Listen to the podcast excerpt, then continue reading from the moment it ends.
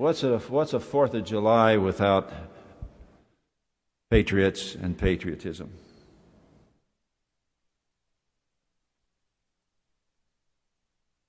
The Fourth of July is at the base a celebration of patriots and patriotism, without which there is just a, a, a real good time. Firecrackers, light shows, fireworks, food, kisses, frivolity of all kinds, which I endorse heartily in every category.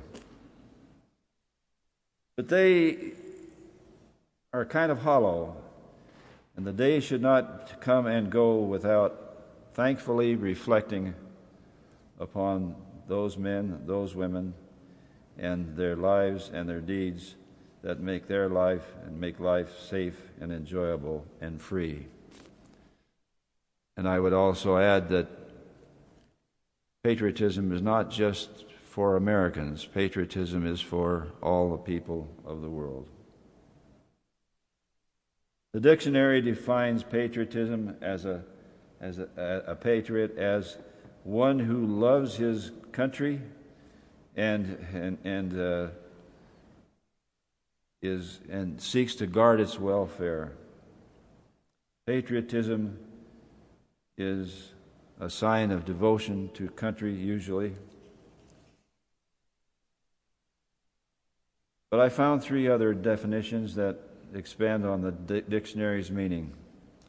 Hubert Humphrey, who was a politician from generations ago, wrote, "What we need are people who are critical lovers of America and who express their faith in America by working to improve it." A gentleman by the name of Robert Santos wrote, "Patriotism is just loyalty to friends and people, families and communities." And Helen Keller wrote, "I look upon the whole world as my fatherland. I look upon patriotism as the brotherhood and sisterhood of humankind and the service of all to all, everyone to everyone." At base is the root idea of devotion. I always like listening to Lee Greenwood when he sings, "There ain't no doubt I love this land. God bless the U S A." A little personal arithmetic is probably in order and would reveal this about me. I am a child of the Great Depression and the Second World War. My brothers and sisters were were all uh, involved. My brothers, two of my brothers were drafted immediately, and the other, the other brothers were frozen into critical employment. My sister was uh, was employed by the Boeing Company, working at Payne Field near Everett, Washington, in the construction of, of the B seventeen bombers. All the while, Dad and I ran the farm at home, producing eggs and milk and produce. And then there were those things that uh, were going on at school, we were like scrap metal drives. Uh, we had war bond drives. We sold saving stamps, war saving stamps, and we had rationing of all sorts. We all were caught up in a war effort. Luckily, there on the farm we had plenty, but in town it wasn't so much. There were a lot of people, especially the teachers, who were frozen into their employment with very, very marginal salaries. And thus it was that we, we uh, there on the farm, we, we provided eggs and milk and produce to a lot of those folks. And uh, it was with our blessing, and really, we really didn't uh, get paid for all of that at all. But all through that time, we celebrated the Fourth of July, a day that we could take away from the farm and from haying and uh, go to town, put down the berry, pi- berry pickers and, and go to town. And then we, we, we would engage in races, and there were prizes, and there were, there were all kinds of different community activities, carnivals. The taverns opened early in the morning, and they ran till way after midnight. During the middle of the afternoon, we had what they call the log bucking contest. And uh, it was involved, they put a big log in the middle of town. And uh, these uh, uh, buckers would get up there and uh, with these, what we used to call misery whips, the crosscut saws. And they were sharp as could be. And uh, they would cut down through, a, say, a, a twenty, uh, not a twenty-four, about a forty-eight inch log, probably in two, two and a half minutes. It was just, and the great big ribbons of wood would come out as they would pull back and cut it out. It was an interesting. And uh, being uh, being loyal uh, uh, patriots, we we uh, lined up and supported our favorite Uh, person and, and uh, bought tickets and, and uh, placed bets on how long it would take to get through it. And uh, it was uh, it was a great time. It all culminated with a big dance over at uh, the, the Odd Fellows Hall. And uh, there was a lot of uh, nectar and ambrosia and a lot of people getting drunk out of their minds.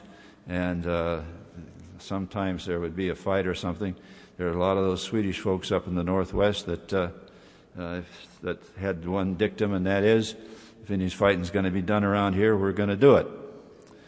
And uh, there were a lot of, uh, on the, like Monday morning after fourth of July, there were a lot of people running around with bruised eyes and, and uh, uh, the uh, uh, teeth missing and this kind of thing. But it was all in good fun.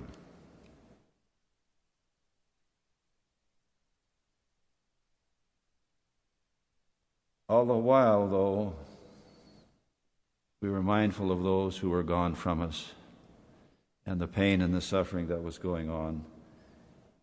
And we had prayer about them. We, we were, talked to their families. We all were together. We supported one another. And uh, when it was all over, some got got back, some did not. And then there came a day when I can remember where I was. Uh, I had a team of horses and a and a stone boat, and we were hauling blocks of wood uh, from the from the woodlot down to the down to the uh, house. My mother was in the midst of canning at about that time, and she needed a lot of wood. And we, we had to bring in a lot of wood in order to keep that fire going.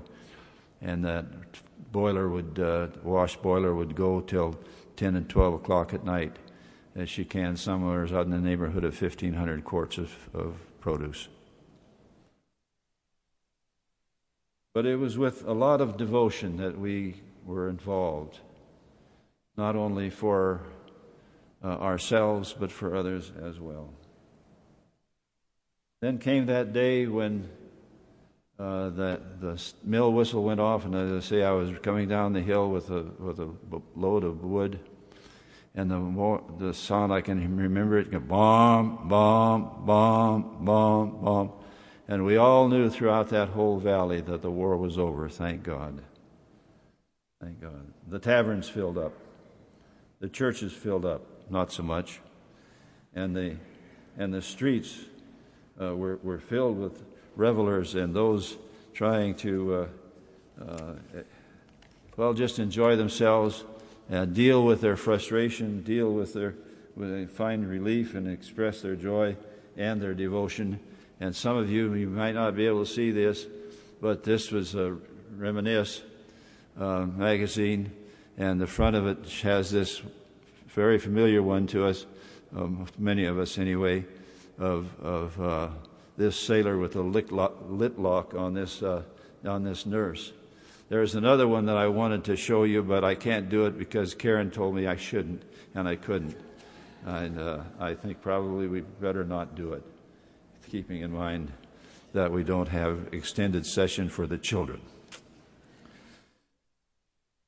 But anyway, that that was a time of expression of of, of joy on the one hand, And and then at the base of it, sadness that it all had to happen in the first place.